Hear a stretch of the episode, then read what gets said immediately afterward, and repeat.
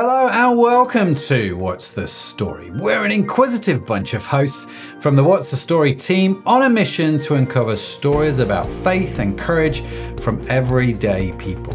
And to help us do just that, we get the privilege to chat with amazing guests and delve into their faith journey, the hurdles they've overcome, and the life lessons they have learned along the way. Now, if you enjoy our podcast, don't forget to subscribe and sign up for our newsletter on our website, which is what's the story podcast.com.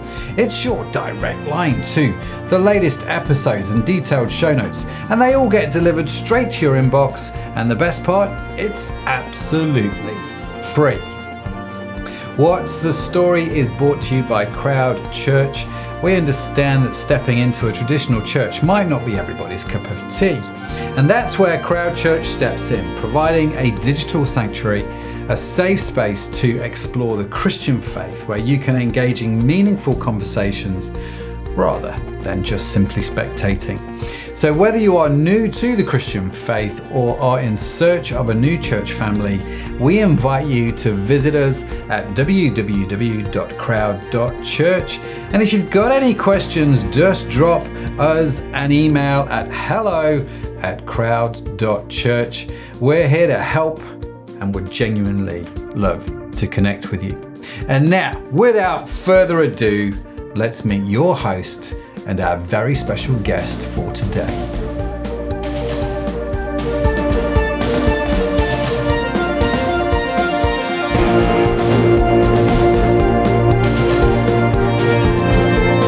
I'm Anna Kettle. Um, today I am joined by the lovely Jessica Weeks, who's a good friend of mine, and our guest interview for today. Jessica Weeks is the founder of Hannah's House, which is a charity based in the West Midlands that provides refuge for families who've experienced any kind of baby loss. Jess and her husband Andrew set up the charity after the death of their own baby daughter Amelia in 2017, which happened when their eldest daughter Hannah was only two. Since then, they've also experienced further mis- miscarriages and have added two further boys to their family. Jessica's story is an amazing one of uh, triumph over grief, and it's been featured in uh, national magazines and local media alike. And her charity work for Hannah's House has also received awards and recognition by professional organisations such as Ladies First Professional Development and Women Who. Um, those of you who already know my story know that uh, pregnancy loss is also a subject that's very close to my own heart too, um, as a fellow baby loss mum. So I'm really excited to have Jessica on the, the show today and to be talking to, and I hope you're going to be inspired by this conversation too. So, Jess, welcome to the podcast. Thanks for being on today. Hi, Anna. Thank you very much for having me. Oh, it's a pleasure. I'm excited about this conversation. So, I guess probably um, we should start from the beginning of your story, uh, which is sort of the beginning of your sort of journey of faith and how you became a Christian or, or when did it become real to you and sort of start there and then work on through. So tell us a little bit about your journey into faith then. How did, how did that work for you? Well, I grew up in a Christian household and a Christian family, extended family, my grandparents, um, Jesus and the church has always been the forefront in our family. Um, I remember being quite young when I made a commitment to live for Jesus and uh, yeah, life was good. And then I came to Coventry in 2000 to come to university, and it was the start of a period of making some really poor life decisions. um, I completely backslid, uh, had various inappropriate relationships.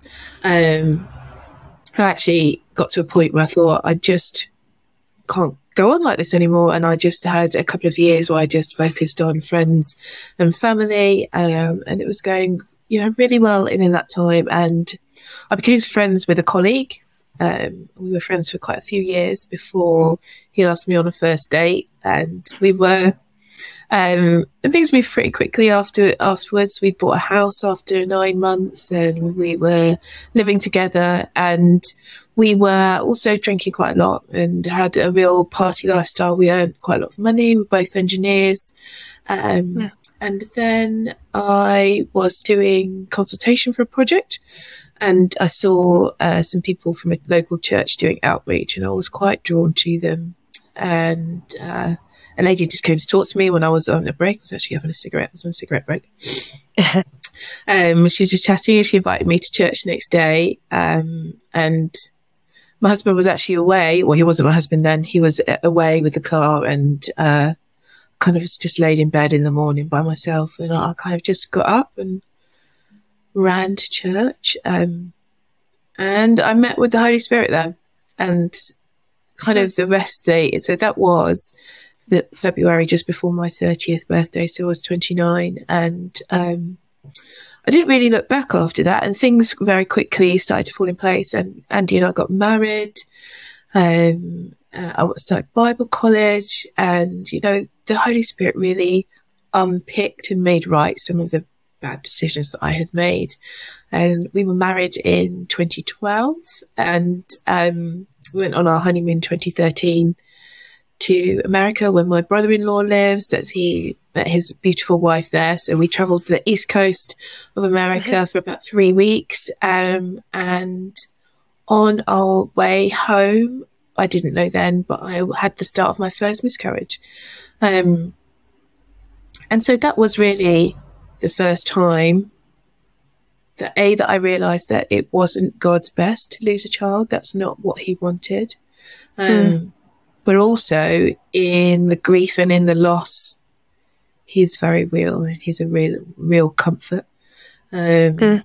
and I kind of understood what that extravagant, that expression extravagant love means. I really felt that peace, you know, in, amongst all of our pain. We hadn't really kind of thought about it. We kind of thought, you know, maybe we'll stop using contraception, was just kind of see what happens. Yes. Um, and so it, it came and went really quicker than I had time to process for it. And then it seemed to take an age to get pregnant again. I mean, I really understand that now. It wasn't a long time, but you know, for those seven, eight months, I think it was, mm. um, I just, I got started to get a little bit obsessed. Like every month, you know, it's, it's not happening. Why me? You know, um, you know, all of those questions that can come to mind.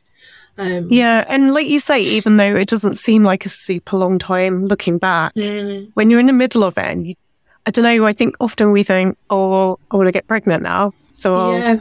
with contraception, just happen right away, yeah, right? Absolutely. And if it doesn't, you're like, but that's you know, it's not following my plan. Like it is, yeah. it's alarming, isn't it? Yeah. And I'm not making light. Like you know, no. seven or eight months is quite a long time to wait, mm. and and it can be quite anxious. But yeah, I think it really it can really challenge your sort of sense of control, can't it? Yeah, absolutely. You know, your own timescales and life. Yeah. And I think every every month I would say, "All right, Lord, I'm, I'm handing it over to you," and I am being in that place of peace, but actually mm. still, you know, thinking about it and checking all the signs and checking my cycle and the hormone, like looking for indications. Um, mm. but Andy was actually working away in Bristol. So he would go on a Monday morning, come back Friday night. Um, and so I was really excited for his opportunity, also a little bit irritated with him that he was hampering our efforts. Um, and actually, when I was actually pregnant, I just didn't realize. And I remember mm. one morning he was going, um, going to Bristol. I was just, I, I, actually physically held onto the lapel of his blazer and I was like, don't go. He was like, Jess, what are you doing? I've got to go. It's six o'clock in the morning. The neighbors are starting to look, you wailing like a banshee on the front door. And then I was kind of getting ready for work and I was just like, just can't. So I actually, I called my boss. I said, I don't feel well. I'm just not coming in today. He said, okay. Yeah. And I was just, I just didn't feel right. And I just couldn't put my finger on it. So I was like, right. And I think I spoke to my mum. She was like, let's go to your doctor's appointment, get some blood tests. And I went, um, and I saw the doctor and, um, and she was said, you know, all the normal questions when was your last period? And I was like, oh, don't have a clue. So I checked and it was actually about eight weeks ago. And I like, oh, like, let's go. She's like, okay, well, we'll do a blood test. Uh, we'll do a pregnancy test. And I was like, oh. um, and then she came, she did it, and then she went out of the room, and she came back again, and then she called someone. I was like, oh, it's a bit weird. And then she said, um, so I'm really happy, I think, to tell you that you're pregnant. I said, really, but she, because I kind of, my cycle had been a bit all over the place. She said, I'm just going to Yeah. send you to the hospital just so we can determine exactly where you are. And I was like, okay. Anyway, so I kind of just, um, cause Andy had the car, so I got on the bus to the hospital, sitting there thinking, is, is this actually real? And it was, and I saw a tiny little heartbeat. I was about nine weeks pregnant, and so uh, like it was the longest three days to wait for Andy to come home. Um, and so that was really, um, yeah, there was really, I really felt God's peace through that pregnancy. Um, and I had been studying um, about Hannah and how she had been praying for a baby for Samuel, and you know how she promised to sow him. Um, and someone reminded me of that actually last Baby Loss Awareness Week about you know the name Hannah and you know what she did and you know sowing uh, her child and you know making that commitment to the Lord. Um, and um, I'll, I'll, I'll come back to that a little bit later, but um, it's really prevalent in the story now of our lives and our journey to parenting. Um, and so I, I knew, I was fairly sure in my spirit that she was a girl and I knew that she would be called Hannah. Um, but I just awaited. So I had a few little pink clothes stashed away because we didn't find out. Um, and she was a girl and she flew into the world, um, had a few complications during the delivery. Um, and that's how she lives her life. She is a force to be reckoned with. She is, um, How old is she now? she's eight, eight and a half now. Um, and she's an absolute blessing. And Yeah. so she's my Hannah Lily and yeah, she's beautiful. Um, Oh. and so we had, uh, I had a wonderful maternity with her. Her first year was just beautiful. I went back to work part time. We were enjoying life. Um, then we decided we would like, we'd like to try for another baby. Um, and because of how long it took us to get pregnant with Hannah, I thought, okay, you know, I studied myself for a long journey and, uh, two weeks later I was pregnant. Um, I was like, oh. and All the best laid plans. And yeah, absolutely. And I was, um, and I kind of, again, I felt a little bit, hmm, something not quite right, but we were doing some building work. And I said to Andy, I said, oh, I don't feel quite right. And I was up a ladder, smashing down a, a brick wall. And Andy said, do you think maybe you should just check and, you know, make sure everything's all right before you carry on doing all of this physical work? I went, all right. Just popped it Asda. And I was just like, Hannah was playing downstairs and all of the dust. And I did the pregnancy test and it was positive. And I was like, oh, okay. So I came down. I, literally, I was just sat around in shock for eight, just hours. We didn't kind of, yeah, it didn't really sink in. And then we just, you know, and then I kind of suddenly start thinking, we've just literally torn our house apart. We're going to have a baby. Is this going to be finished? You know, all of those things that you, you know, mind starts Yeah. running away with. And we'd had, so we went away with some friends and we told them and we were having a great time. And, um, we had our, our 12 week scan and the sonographer said, Oh, I can't quite see what I want to come back in a couple of weeks. Um, and we, and now actually Andy was working away again and so couldn't be at the second scan, but I had my pastor with me. Um, and we were just so busy talking. I didn't really notice that the sonographer had gone so quiet.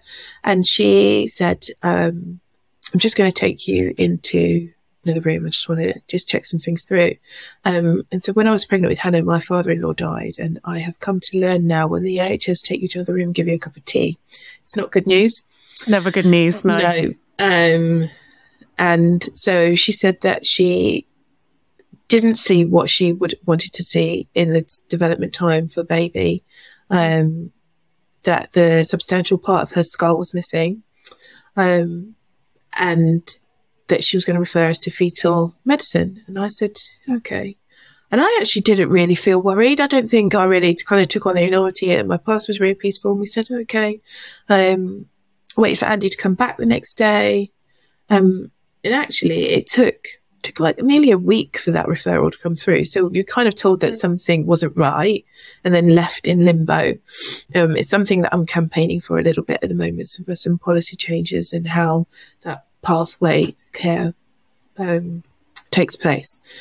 But, um, so we met a consultant when our hospital appointment came through and Andy did, and she did an extensive um, scan of baby of Amelia, and and she confirmed that she had two neural tube defects, which is anencephaly. So that's the the, the skull doesn't form properly, um, and she actually had two breaks in her spine, um, spina bifida, and they said, you know, that is, she is incompatible with life, and the best course of treatment would be a termination. Um, and in that instant, the only thing that I did know, I mean, there was like my mind was racing in my 100 miles a minute that um, I couldn't have a termination. And he was very worried about me. We were very kind of at different places, but um, yeah, that I knew that I couldn't. So we, we left, we left the hospital. We went straight to church. Um, my pastor, she was making a cup of tea and I just burst into tears. I hadn't said anything or kind of reacted at all. Um, and so she went to get her husband, she went to get her, my, my pastor and, you know, we all sat and cried. And he said, uh, you know, he's just the most amazing spiritual father. He said, just at one point, at some point, you're going to have to decide what you're believing for and decide what you want to do. I was, what, what does he mean? They've just told me my baby's going to die. Um, and yeah, actually, you know, he said, you got a belief in that Rhema word of, you know, and, and seek the Lord. And I said, okay. So the next day it came and I was sat, you know, sobbing in the spare bedroom. Um, and, and the verse that, um, God gave me was, um, in Psalms 118 where it says, I will not die, but live and proclaim the word of the Lord.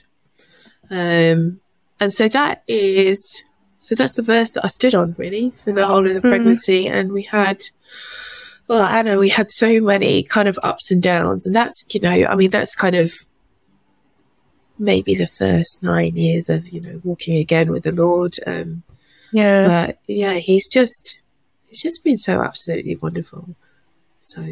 But I mean, that's, yeah, as you say, like real ups and downs. And, yeah. you know, um, see like miscarriage is, you know, one thing. But then, you know, that kind of news is like, you know, such a life changing situation, isn't it? And I mean, yeah. Yeah. To me, I just think, I don't know. That, yeah. I mean, it, it's just, I, I, I guess I'm interested in like kind of how you find God in the middle of that. Cause, you know, you, you like talk about that Rhema word, but you know, obviously it must have been a really anxious time and a really stressful time for you as well.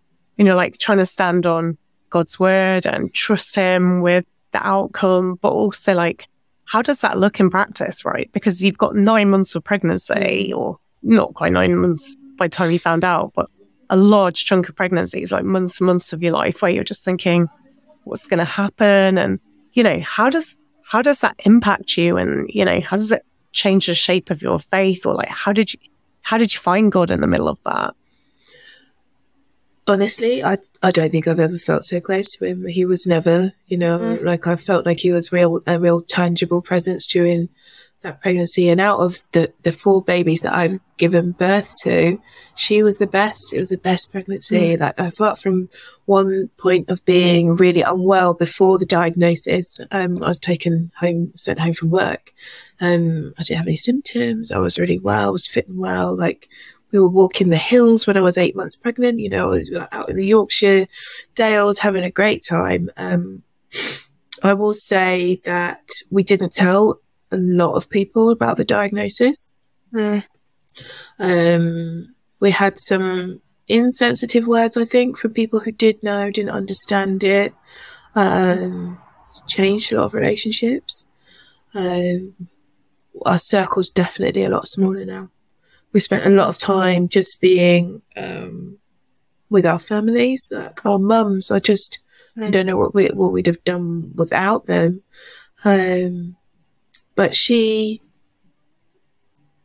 you know, they, they said a lot of things and there, you know, there were, um, whether you believe in tangible miracles still or not, mm. a lot of things took place during her pregnancy. So there were two spines, two breaks in her spine, but by the time that she was born, there was none. Um, her, the substantial part of her intestines were outside of the stomach wall but when she was born, it was perfect. So, you know, there was so, Yeah, some really physical, tangible yeah, changes. absolutely. Yeah. Um, which the doctors kind of acknowledged but glossed over, you know. And Yeah. I, I wasn't in a fit state to you know to challenge them over it, but I believe that God watched over His word to perform it because He said that she would live, and you know she did die, but she is in heaven and she is perfect. Um, But God was like kind of God was faithful to that promise and that she did live. she oh, did. And you were told she would never yeah, be born, like alive, weren't you? Yeah. So can you t- can you tell us a bit more about sort of like how the, the next part of the story? yeah, then? so, obviously we we continued and- with with the pregnancy, and it was great. We kept kind of going. And I think I went in every month or so for hmm. scans, and you know, every time something changed a little bit. But she, she honestly must be the most photographed baby. But we had so many pictures of her, um, and I built a really good relationship with my consultant, with my obstetrician. She was uh, amazing. She still is. You know, we're still in contact with her. Um, and she delivered my eldest son as well. So, um, we've been on a journey with her and she came to appreciate our decisions. I know she didn't agree with them first of all. Um, she, she did live and she made all your normal, uh, you know, baby snuffling noises and, um, she didn't cry, but I mean, I, like, she was all still kind of all snuggled up and, like I was holding her still because I had a, I had a C-section and then I gave her to Andy and she opened her eyes. I was like, excuse me, I'm the one who's gone through all of this, you know, I'm actually still open on the upper and eighth in theatre, but she opened her eyes to look at her daddy and was exactly what he needed. No, he, Mm. he needed that because obviously I carried her and I felt her every move and her every, um, you know, turn and kick and she was very strong. I mean, I've, I'm, I'm five foot eight and probably got like a 33 inside leg. I've got really long legs and all of our children have got really long legs. And I, you know, I thought the boys were actually going to break my ribs when I was pregnant with them, but she had the longest legs and, you know, considering that she had the substantial part of her skull missing. She was a little chunky thing. She had some big old little cheeks like these and she had my big brown eyes and she had her daddy's dimples that all, you know, all four of them had. Um, and so we had a really beautiful moment after her birth. And so she lived for 57 minutes. Um, she got to have kisses and cuddles with both her grandmas. Um, and then she went home to heaven into the arms of Jesus. Um, and so we had a, a cuddle cot. So she was actually like, we could physically keep her with us for a little while. Um, I stayed in hospital for a couple of days and, um, I don't necessarily remember a lot straight after she died. Um, they gave, so I had, you have quite a lot of things. So they gave me things to, uh, stop my milk coming in. I think I had quite a lot of liquid morphine to stop the pain, but I think also it was a little bit like a, a sedation. Um, and so Andy went home in the evening after she died. My pastor came in and sat with me. We just chatted. Um, and I still felt really loved. And then the next, the next morning, uh, she had gone to the chapel of rest and, and like it was a change of shift and Andy wasn't here yet. And I tried to call, um, and they'd said, you know, if you want to go home today, you have to have a wee, you know, have to take the catheter out. Yeah. okay. So I was just, you know, sitting on the toilet and I couldn't have a wee and I couldn't speak to anyone. And it was just, I was like, Lord, I just feel so alone. And then I just heard this, uh, lovely Irish lilt saying, Hey Jess, it's just me. And it was my community midwife who'd come in to see me before her shift, before she went out. And I just, I was I was sitting on the toilet crying. I was like, oh, Maddie, I can't wait. And she's like, it's all right. Uh, and she stayed with me uh, until the midwives kind of came on until they ended. And so, you know, I've, God really put people in place to Mm. support me throughout it all. Um, in just in really little practical yeah, ways. yeah. Absolutely. Um, and you know, the peace of God never left me. So that same midwife, she came to see me like long after I was discharged. And she said, every time I come here, you were laughing and eating. I said, I'm so hungry. And I've never felt so hungry, but I had a real supernatural quick healing. Um, yeah, I was up and about looking after Hannah. I mean, there were really, there were days when all I could do was kind of open the curtains and brush my hair. But there's also mm. days when, you know, I laughed and I just, uh, on the day that I came home, I was determined to get home in time to put Hannah to bed. And my pastor was here dropping off some food. So my mum was here with Hannah. So I had my spiritual mum and my actual mum. And I really feel again that was like another another little mm. kiss from God, just to like, you know, to be welcomed home by your mums. To it was real. It's something that I recall quite a lot to think about, and um, yeah. So yeah, there were real lovely moments, and I think because she had um, such unusual symptoms, she her post mortem took quite a long time. She had to go to Birmingham, um, and so we waited like nearly a month for her funeral. Um, and I do remember on the run up to that, that I'd kind of had enough. I was like, was like enough now. I want to get mm. off. I'm a, I'm a civil yeah. engineer. I'm practical. You know, you go through the process, but you know, we know that grief is not logical. Absolutely no, no logical. It's not a linear process it's at all. Not, it's, it's completely emotional. Um, and so in fact, on the night before her funeral, I said to my sister, I, I was going through this process and like, you know, well, these are things, Hannah's things for the nursery and the dog's food. She was like, where are you going? I was like, no, I'm not doing it now. I'm just going. She's like, okay, you can't actually leave. um, but she was just, um, yeah, she was great. She's the things she she could say the things that sisters could say, um, mm-hmm. like that was a good day. Was that okay? Thanks.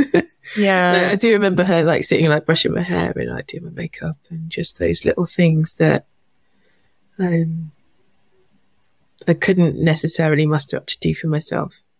Yeah, um, but I I was really bothered by the fact that I was never going to put get to put Amelia to bed. Um, sing to Hannah. I love to sing. I was part of the worship team at church and I used to sing Hannah, I sing the boys to sleep most nights. Um, so I was just, I went to the funeral, um, and I sat with her in her coffin and I sang to her and I felt like I kind of got a download. I didn't know it then, but it was kind of the founding objectives for Hannah's house. Um, mm.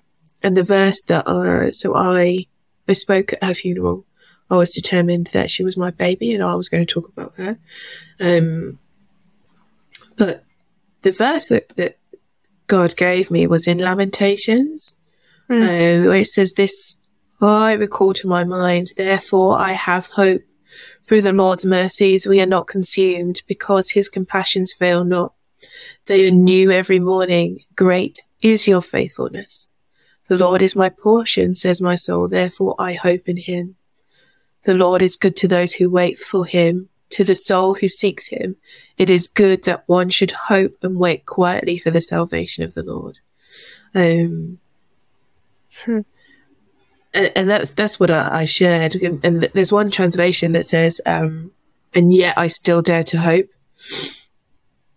And as my yeah, I love that. Yeah, and as my um, healing journey kind of unfolded, it that that Dare to Hope is now the tagline um, of Hannah's House because um, then, then, we kind of we got, got on with getting on with life and that healing yeah. thing. And I went, I went, so she died in the January and I went back to work in the August and, um, my friend was my line manager at the time. She's not anymore, but I mean, I think I was fairly ineffective for the first few months.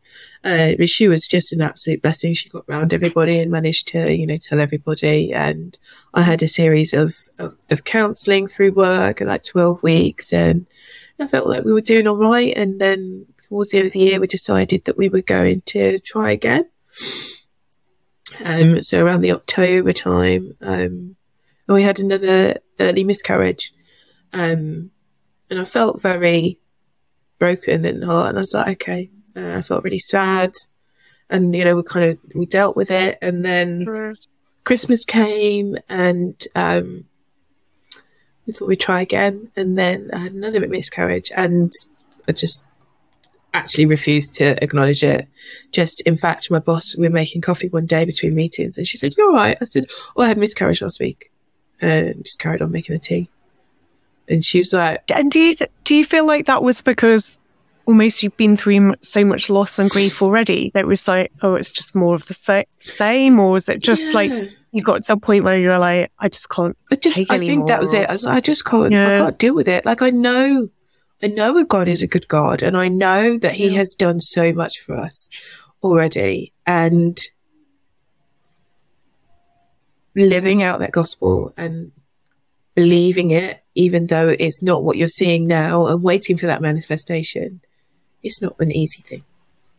It's not an easy thing to walk out when you're in the midst of that trial, and I feel like Yeah, like now now I've kind of reflected maybe only in the last 12 to 18 months on those two little babies that I lost between um Amelia and the and the boys um because I just think I just didn't want to deal with it but it was actually after Dan was born after my oldest son was born um and he was but yeah, it was lovely. It was a planned C-section. We went in. I was a bit early.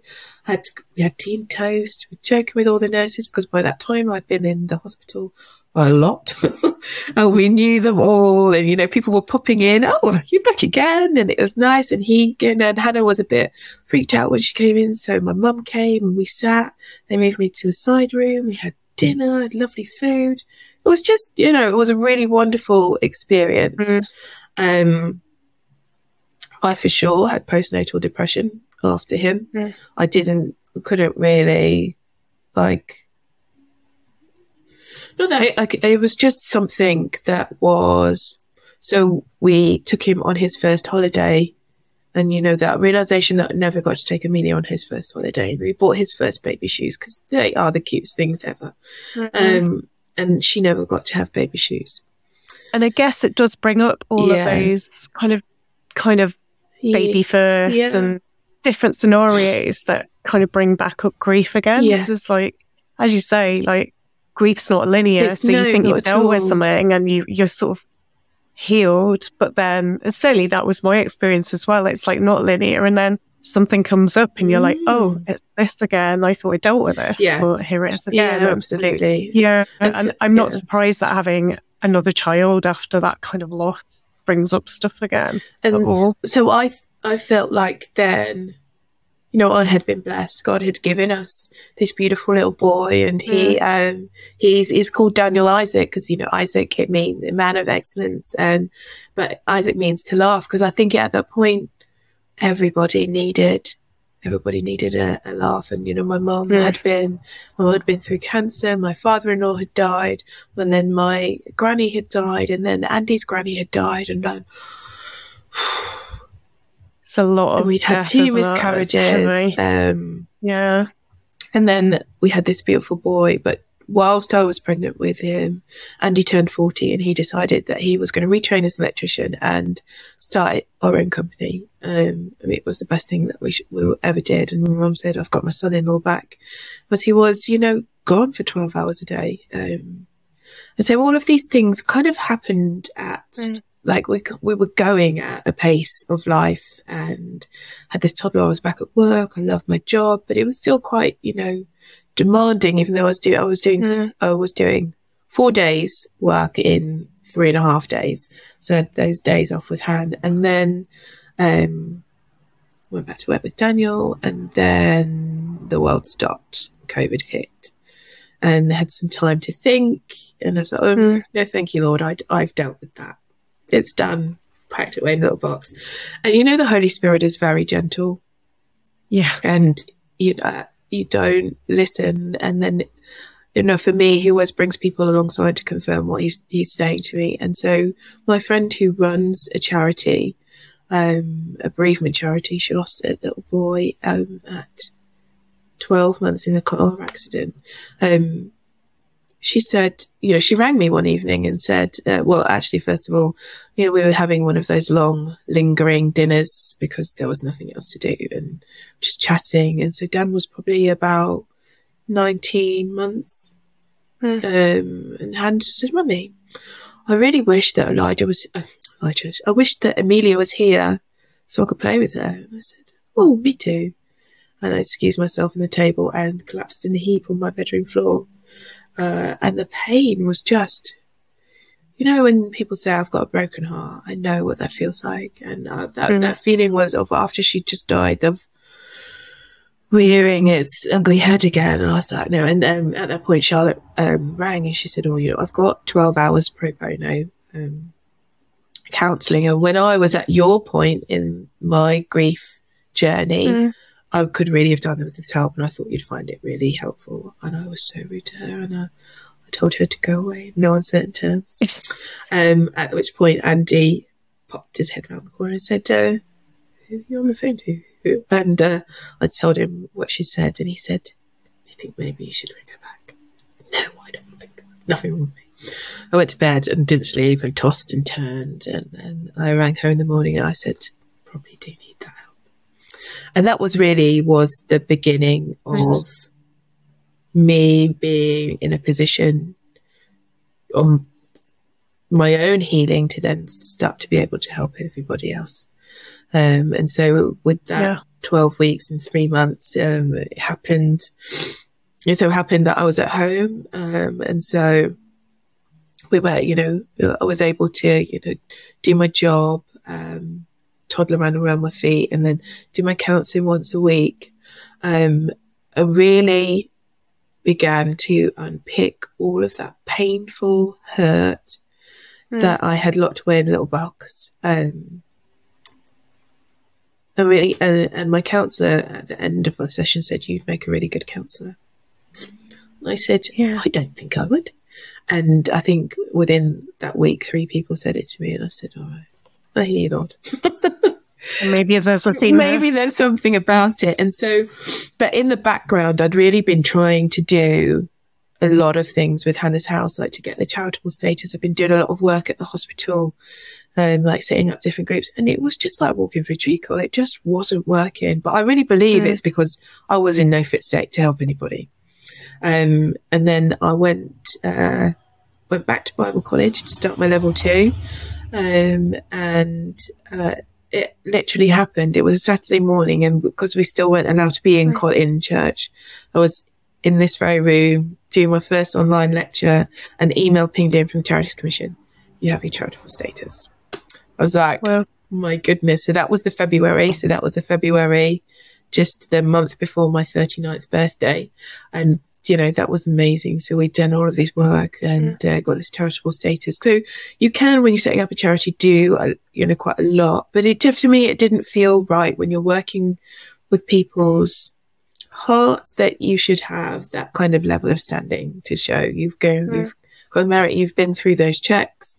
So we started to do, I started to do that and I'd already kind of spoken informally to a couple of people about being trustees. Um, and so that was um, February 21. Um, started to have our first few meetings. And then I made a decision then that after, so Dan was um, three. He was near, yeah, he was going to be three that year. That mm. we tried and tried for that, you know, that next baby. I knew I always wanted three babies um, to you have with me on earth. And I was like, well, do you know, maybe if that's, you know, I've got one in heaven and two with me here, then I am still so blessed. And I said to, mm. and I said, well, no, I said, you know, let's just call it. I said, I'm 40 next month. I'm 40 in a few weeks. Let's just leave it. He said, are you sure? I said, yeah. Let's just, you know, we'll call it quits and we'll be happy with our lot. yeah. Little did I know that I was probably already pregnant. Um, and so I was at Bible college on the Saturday. It was my actual birthday and they, they kind of got me a cake at break and I was in absolute floods of tears. I was like, oh, it's nice, you know, very emotional. And then I got home and I had a surprise party and we'd had some champagne, we'd had cocktails. The next day I felt so unwell. And I was like, this is really well. And Andy said, well, it's 40. If you drink champagne at 40, that's what happens. I said, okay. And then like a few weeks later, I still felt really rough, but we just, we were just like life was at a pace with establishing yeah, a business. Got little, got little I just didn't even it, right? think about it. And then I just suddenly thought, um, I was out with my friend, so she did my afternoon tea because we still couldn't meet anywhere. Um, and she, um, had a, like, she had a perfume on. I was like, and I was, I was like, that is disgusting that smell? And I was like, and I was driving home. So, cause she lives in Chesterfield. So we'd met halfway and I was like, oh, that's interesting. Why would something normal make me feel so sick? I was like, Jessica, you've been here before. I was like, no, I'm 40. And then it starts Um, to dawn on you. yeah. So I stopped. I got a pregnancy test, uh, and I came home, did a pregnancy test, and um, I was pregnant. I was forty, and I was pregnant, and I think that's what I said for nine months. But I'm forty, and I'm pregnant. Um, but it was not a straightforward pregnancy. Um, Mm. So the twenty week scan, they saw that baby was very, very small, uh, between the first and second percentile. Um, and my other babies had been quite big. Even Amelia was, you know, quite big. Um, Mm. Dan was like on the 90th percentile. So, um, they're like, okay. So they were doing a lot of monitoring and I was getting more and more anxious and I was really fighting to stay peaceful. Um, and then it kind of, it came to an head, um, that they were monitoring the flow in my umbilical cord, but they, it started, they could see that it was um, an intermittent beat. So like out of eight, ten beats, he was only getting like like eight of them. So like the, his oxygen levels weren't good. He wasn't getting the nutrients. They're like, right, well, you've got to stay here. I was like, when you stay in hospitals, babies die. And I've got two children at home. So I was like, no, I'm going. I said, come on, mum, we're going. She said, "Mm, do you think you should stay? And I said, no, Andy, I can't remember where it was. I think it was Derby somewhere. Um, there's no reception in the hospital. So I got outside and I rang him. And that's when I heard his voice. I you know, burst into tears. Um, Mm. and he said, well, do you think maybe you should stay? I said, no, I'm going to go and get, and, you know, but actually my, in my mind, I was really just thinking about Hannah because, you know, mum going to hospital doesn't always, it's not always a good thing. That she was at school by this point. Um, we had a, a toddler and I just thought, uh, if she comes home and I'm not there, you know, so I said to them, right. So I went back in. I said, this is what I'm going to do. I'm going to go home. I'm going to get a bag. I'm going to pick my children up. I'm going to sort everything out and then I'll come back in. They said, okay. Hmm. They got, um, a bed for me on the antenatal ward. Um, I didn't know that that was the start of a really long journey. So I got home. They just, you know, sat with Han and I plaited her hair and, you know, God just orchestrates things. So my friend, um, the same friend who I'd been with when I thought I might be pregnant said, oh, you know, um, just I'd really like to see you. Can I come and stay? Because we didn't work Fridays. So I was like, yeah, Mm. come down. I'll be home at this time. We just got a hospital appointment. So I, she was there before me and Andy had got home. So I went to get Hannah from school. And I said, going to look after my children. She went, yes. so she, she was there. She came for a night. Um, and it just like, I didn't get to see her at all, but she looked after the children. So anyway, I was going for like, uh, I was having, uh, monitoring baby three times a day. So I'd stayed then that night. Um, and then they did like every time you moved around the hotel, other hotel, the hospital, you had to have a COVID test. Like, all doing fine. Um, and then they sent one away. So I've probably been in about 36 hours and they came and they said, you've tested positive for COVID. I was like, Oh no. I was like, that's nice. Can I go home? They're like, no. I said, so they literally, I was incarcerated in a side room, couldn't leave. Um, I had to go for a scan. Like I had a scan book. I mean, that 48 is just hours. not what you need on top of everything else, I mean, during a pregnancy. And I felt like such a fraud because I had no symptoms. I was really very well. Yeah. There was no, and now like on the antenatal ward, like all the side rooms, there were really poorly, really sick mums. Hmm. And I was like, kept ringing the bell, can I have a cup of tea, please? Um, but yeah, I'm really thankful for what happened. So I went, they didn't, there was no pro- protocol of if I went home, how I could come back into the hospital with COVID. They just, Yeah. like, it just so, Didn't I just had to stay. Um, so I was there for six days. Because presumably this was before vaccines or any, So any it was, you could still have the vac, no, no, I think like halfway through. So what was that? That was Yeah. 21, 21. So the vaccine, so the world were kind of open, but not quite. Yeah. Hospital Quite, was yeah. still very much, uh, like you could only, only the father could come onto an antenatal ward. Mhm. no children and nothing like that. So, um, Yeah.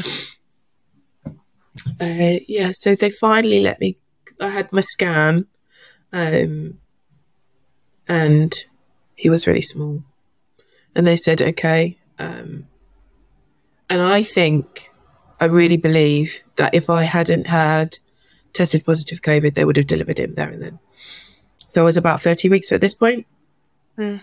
So I went home at 31 weeks. Um, and I was still kind of coming in. I was still at work because, you know, I was 31 weeks pregnant. I did my handover from a hospital bed. I wrote my handover note.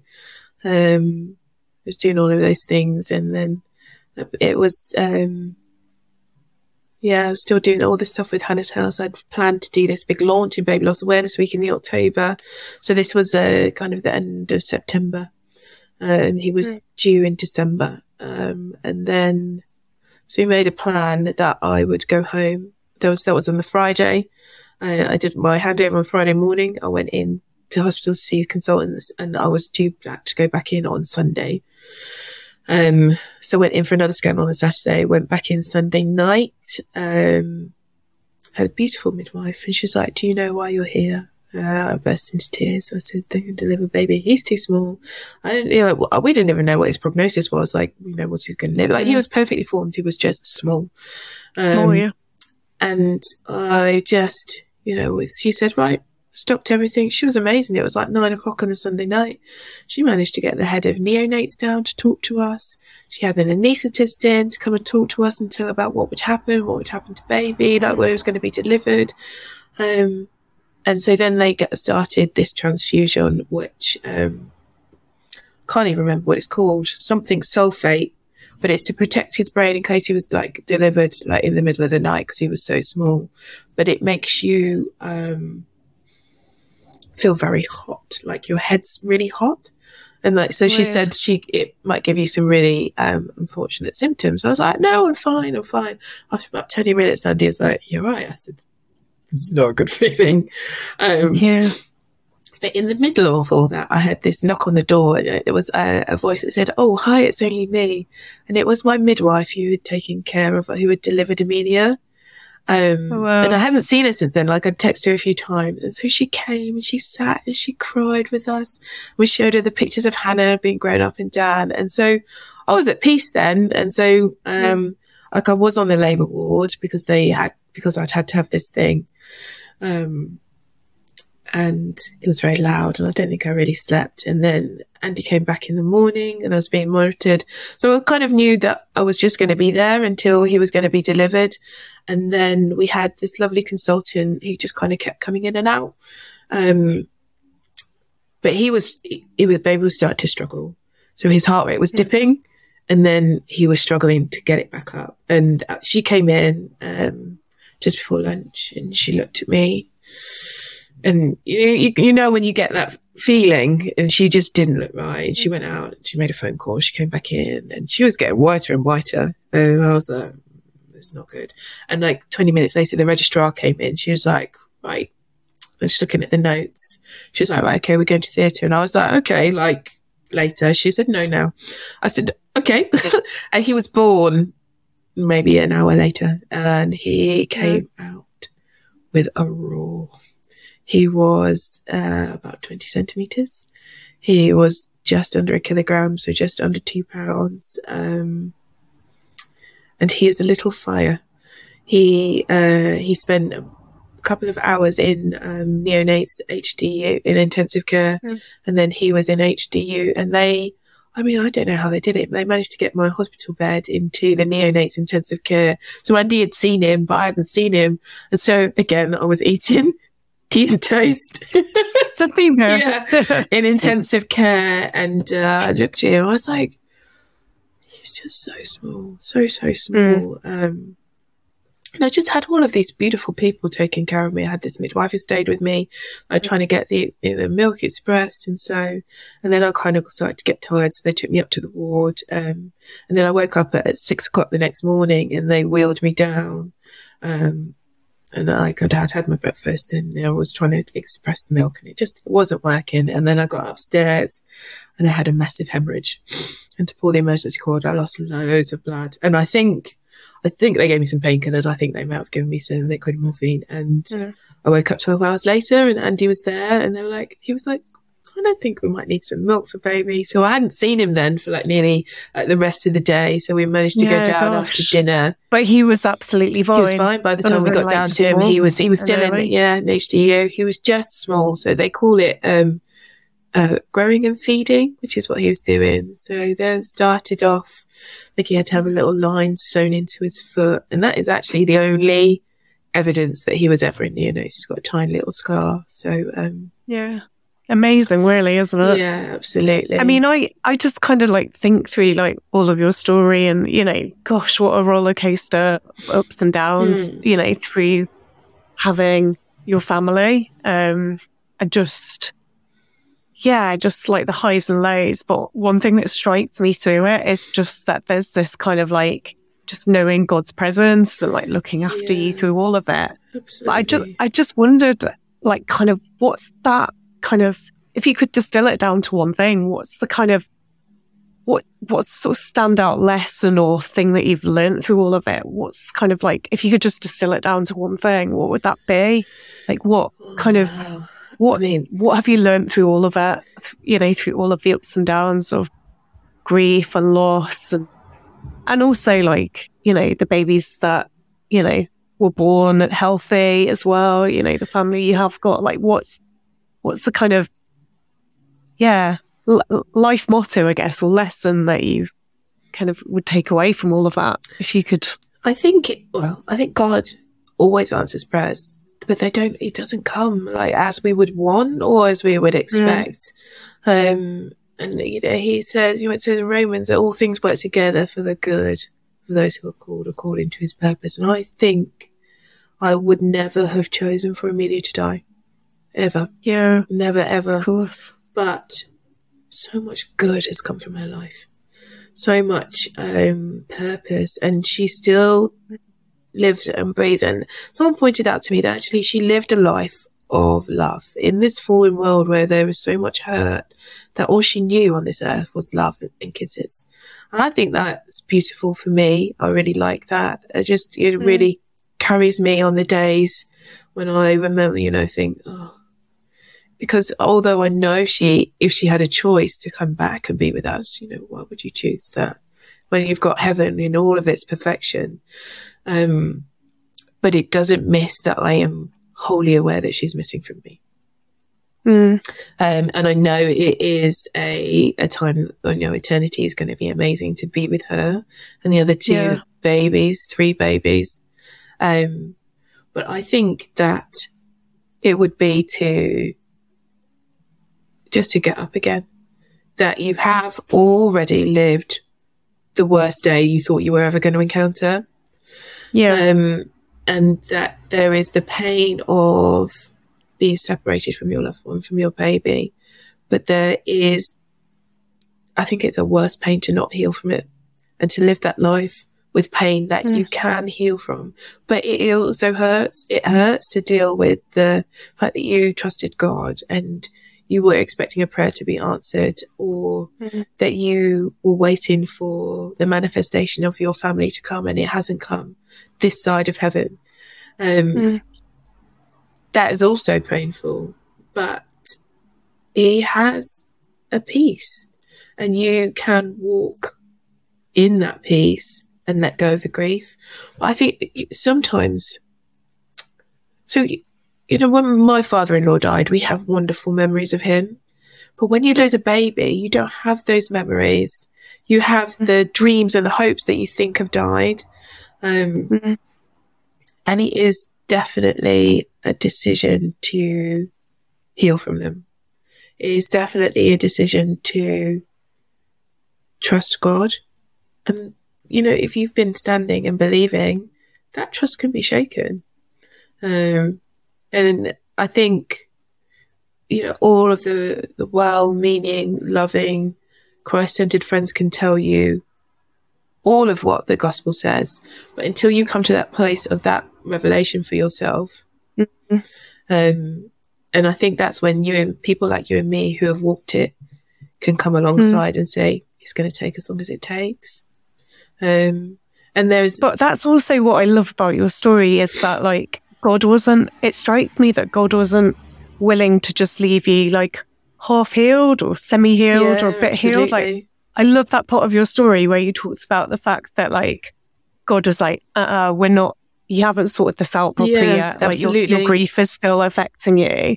And like just that, that to me, that just really speaks of how God wanted to heal you and make you whole. yeah, absolutely. And that was part of the, that healing process meant that you were so much more equipped to then serve other women Mhm. that are in this space. And, you know, everything you're doing with Hannah's House Charity now and supporting other grieving families, you know, that's possible because, you know, God cared too much to leave you half healed Absolutely. or partially healed or and I know you would probably say, oh, you know, it's still a journey. It is. you know, it's definitely days, progressive, isn't it? you know, grief's still there, Yeah. of course, because it never fully heals the side of heaven.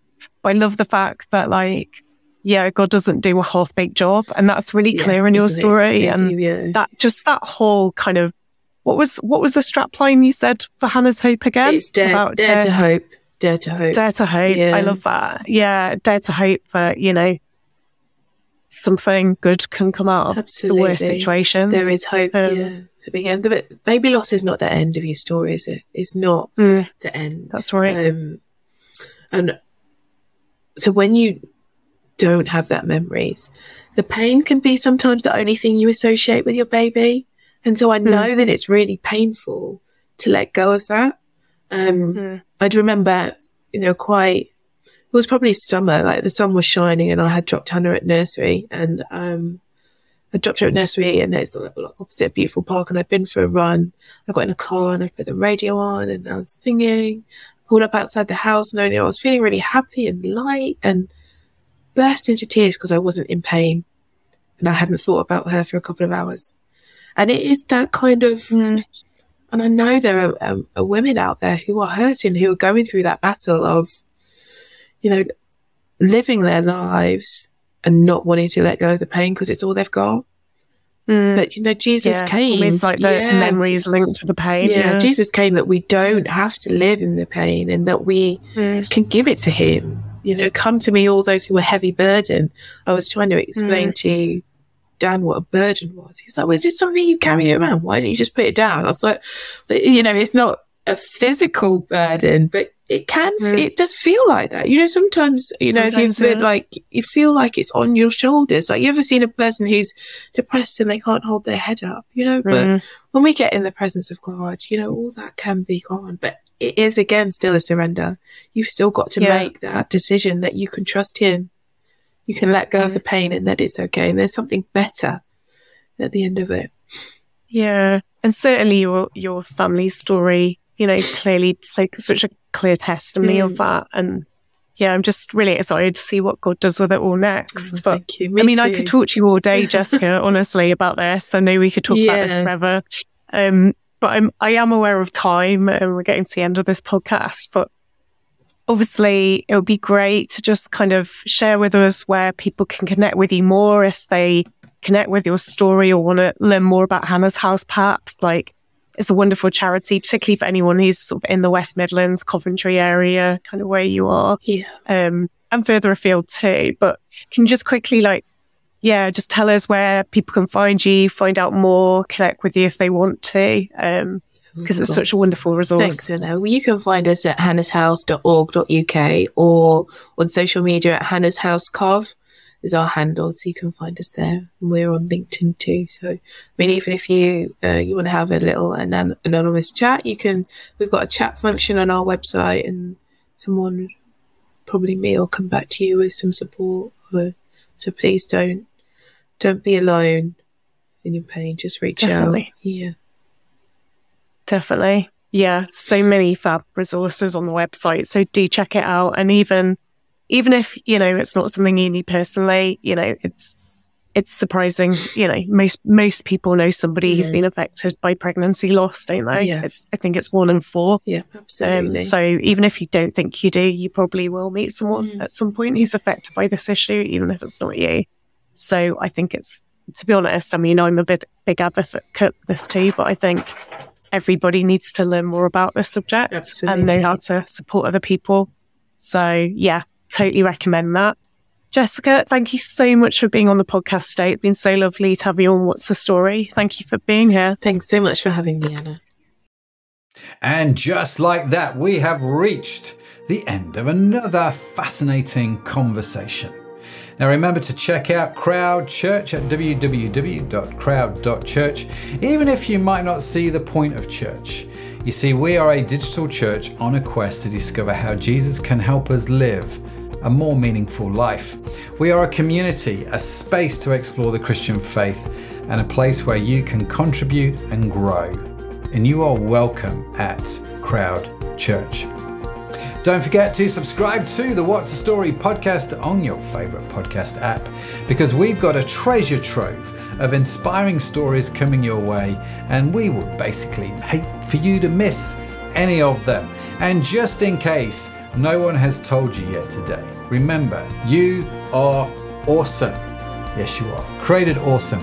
It's just a burden you have to bear. What's the Story is a production of Crowd Church a fantastic team, including Anna Kettle, Sadaf Bainon, and me, Edmondson, uh, and Tanya Hutzalak, work behind the scenes tirelessly to bring you all these fabulous stories. Our theme song is a creative work of Josh Edmondson.